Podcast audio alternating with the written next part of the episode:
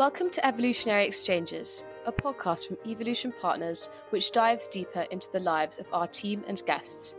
Our goal is to go beyond what you can find online and to introduce you to our firm and some of the issues that we're helping to address. You'll hear about some of the extraordinary work they're involved with, as well as gaining insight into who they are. Hello, everyone, and welcome back to Evolutionary Exchanges. This is the first episode of what we hope is a kind of short series on cultural traditions that we have among our team here at Evolution Partners. So, for this first episode, we actually are going to concentrate on Greek Easter, which was actually this weekend that just passed, even though most other denominations had it almost a month ago now. I'm Alex, I'm an analyst here at the firm, and I'm actually Armenian Orthodox, but my mother is Greek, and so I've had the opportunity to grow up with this culture. And I'm actually joined by Dimitrios. Hi, Dimitrios. Hi, Alex. I'm Dimitrios Perikoulis, head of operations at Evolution Partners. My parents are Greek. I'm Greek Orthodox, but I've experienced Greek Easter in many different parts of the world, mainly because I was brought up in Kinshasa in the DRC and Maputo, Mozambique. Over the course of seven years in the DRC, eight years in Mozambique, and then moved to Greece. So I've also experienced Greek Easter in Greece. I've also experienced it in Amsterdam and London. And over the last couple of years, I've been in Hong Kong. And now, without travel, I haven't been able to go back for this Easter, which is a bit sad, but it makes you reflect on the times you had together with your family and your friends. And I, that's something I definitely like to touch upon. Yeah, that conversation we just had about reflecting on time spent with family and friends, that I don't know how much other denominations really have Easter like Greeks do because the closest thing that I can compare Greek Easter to to a UK celebration would actually be Christmas. What Christmas is in the UK. It's definitely the biggest celebration in Greece. It's actually from Thursday through to Sunday. There are church services that are actually live streamed on TV. All the shows that are normally on stop, and you just have all of these live streams of the church services over the four days from different churches around the world. I think it's important for people to realize that for Greeks, Easter is kind of you eat with family, everyone meets up. It's a big family tradition. Talk to me about what that kind of experience outside of Greece is. I think family is definitely the focal point of celebration during Easter. It really gives us an opportunity to reflect on the year. It also gives us an opportunity to reflect in terms of our faith. Uh, many people may not know, but the Greek identity is very much intertwined with Greek Orthodoxy. So, Greek Easter for us is very much about spending time with family, going to church, showing compassion, fasting. We obviously have 40 days of fasting up to Easter Sunday. Have you ever done the full 40 days? I think I have done it. And I say I think because I was much younger and living with my parents and having my mom be in charge of everything really helps. And I think the beautiful thing about Easter back home for me, and home in this case really implies wherever my family was, is getting that time to be with mom, dad, my younger brother, really getting to experience the traditions, the fasting. It's been very hard to fast being far from Greece and being far from family because you can feel that you're not really immersed in the experience. And that's not really an excuse. Anybody can fast if they choose to fast, but it's very different if you're doing that with your family, if you have that collective experience of going to each other's homes, eating traditional food, experiencing church services really being a part of something that is bigger than just yourself. So I look back with many fond memories because Mozambique didn't have a very big Greek community, but there were quite a few of us. So we'd go to church and we'd have meals together. Easter Sunday was always memorable. And as a family, we really emphasized Greek tradition because it was a way for us to essentially maintain our, our values. At home, we always spoke Greek, and this all ties into being able to not lose out on the values that our grandparents have passed on to our parents and the values that our parents have now passed on to us, and hopefully one day we'll be able to pass on to the next generation. So it's really about the collective, it's also about the entire nation, so to speak, and not only Greeks, because as you've mentioned, you're Armenian Orthodox, and there are many parallels. There's Russian Orthodoxes who celebrate, and there's um, Serbian Orthodox as well. So it's it's really about that denomination, so to speak, across the world. And I'd also like to say that often coincides actually. I think the norm is for it to coincide with when everybody else celebrates Easter. Sometimes, though, there is a month difference in terms of when we celebrate it. So that's just something to note for anybody who is wondering. I googled it. It's because the Orthodox calendar is a slightly different calendar. That's why you get that. Eh, I think it's every four years. It's one month apart, and then the rest of the time it more coincides. And um, so you mentioned some of the traditions. So I, I thought I'd share kind of some of the traditional foods, some of the traditional things that happen. We've already mentioned there's that 40 day fast, which gets more and more stringent as you get closer. So I've never done the full 40 days. My grandfather was a priest. So my dad and my grandfather have done the full 40 days. I've only, when I was younger, would do the final two weeks where it was basically the way we did it was it was a completely vegan diet. So, like I mentioned, it's a four day celebration and there is a church service each of those four days. But interestingly, and this is very Greek, rather than the main Easter service of Christ's resurrection, rather than that being on a normal time on a Sunday, it's at midnight on Saturday night, which is very, very Greek. I guess the the thing that people will probably most know about Orthodox Easter is the red eggs at the dinner table. We all have an egg and we we say Christos Anesti, Alithos Anesti, and we crack each other's eggs you get one egg from the church on that Saturday service. There is obviously a religious reason behind it, but as kids, or the way I grew up, I didn't know the religious reason behind it until a couple of years ago. It's just a fun game of who can not break their egg, basically.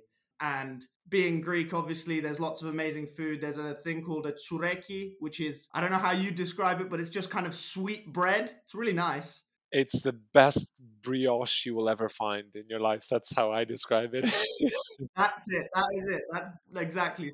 I had I asked my mom to send me Greek tsureki, and it came about a week ago. Nice. So I had my last tsureki uh, yesterday, and so that's another thing. There isn't a Greek who lives abroad that doesn't receive a care package during Easter. I think it's it's fundamental in terms of ensuring that we maintain these traditions. So we made our own eggs here at home my mom did try and send me the dye, but unfortunately, DHL told her that she couldn't send that because it wasn't uh, under the permitted goods to send abroad. So I had to go out and find my own food coloring here, made some eggs, and then I, am just looking at my basket right now. There's lacta chocolate, which is as Greek as it gets.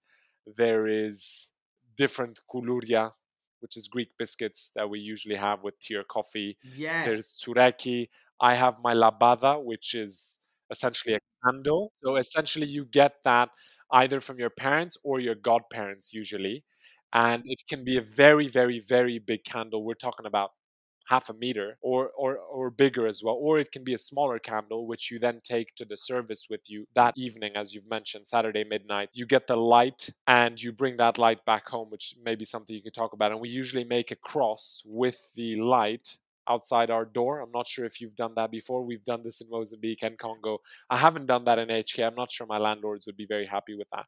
But essentially, you bring the light from church in your labada, which is the candle that's being given to you by your godparents. Uh, very traditional. And these labades have different decorations. So you can get some for kids, you can get some for adults, and then you bring back and you make a cross right outside your door on the ceiling. Essentially, you're protecting your home and your space and bringing uh, the divinity into your own home. Yeah, and that lambada actually is it's always the kid's job. The kid will get the lambada from like you said the parents, the godparents, the grandparents, and it's always the kid that will bring it back to the house we would always keep that candle as long as it could stay lit in, in kind of just yeah. the front room like you said, that lambada can be massive. And you mentioned getting the care package around the world, and, and especially with COVID, that's been kind of emphasized. So most of my family live in Greece or in Istanbul. And my mum was on all of these Turkish websites where she could send people chureka and and eggs and and all of this care package. All of Sunday was spent on FaceTime, talking to each other, uh, wishing each other Kalo Pascha, because it, it really is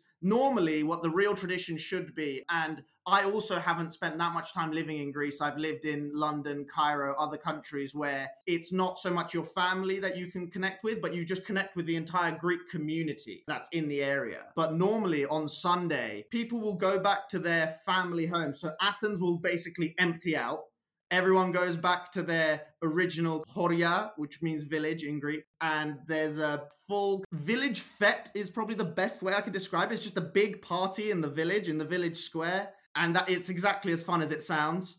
And then lamb.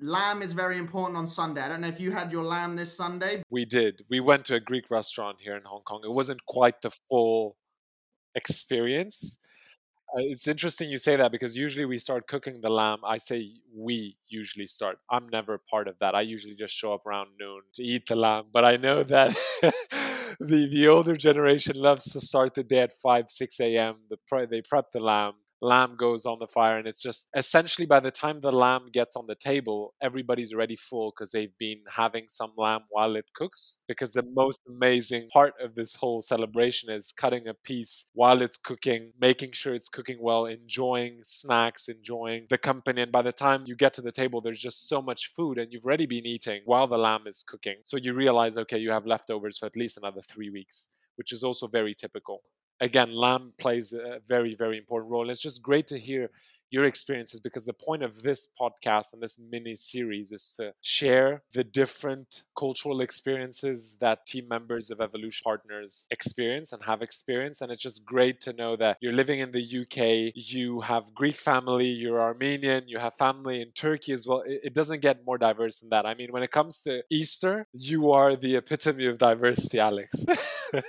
it's interesting that it's not like we're both born in Athens, have lived in Athens our whole life, and that's why our traditions would be the same. Like you said, I'm very, this very diverse kind of background in terms of Greek Easter, and so are you, having lived in, grown up in Mozambique and Congo, and but we immediately know exactly what the traditions are, and we've lived them, and maybe slightly differently, but we've really lived them in a very similar fashion, and I think that's the biggest thing about Greek East is it's so important that it is just such a shared part of our Greek identity. I couldn't agree more. And I'd say one main realization for me this Easter is that I really want to get more involved in terms of understanding our traditions, in terms of making sure things are scheduled with regards to the fasting, taking a more proactive approach, not not just enjoying the food and drink when it's there ready for you, and served on the table, so to speak, which is something we've really been accustomed to growing up with our family, traveling to Greece for Easter. Now that I can't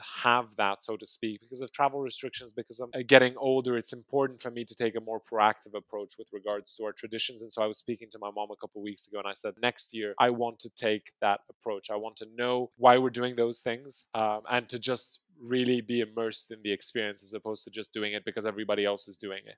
So it's really important for us because again, as I mentioned earlier, it's it's our values which are then reflected in our personal relationships and our professional relationships.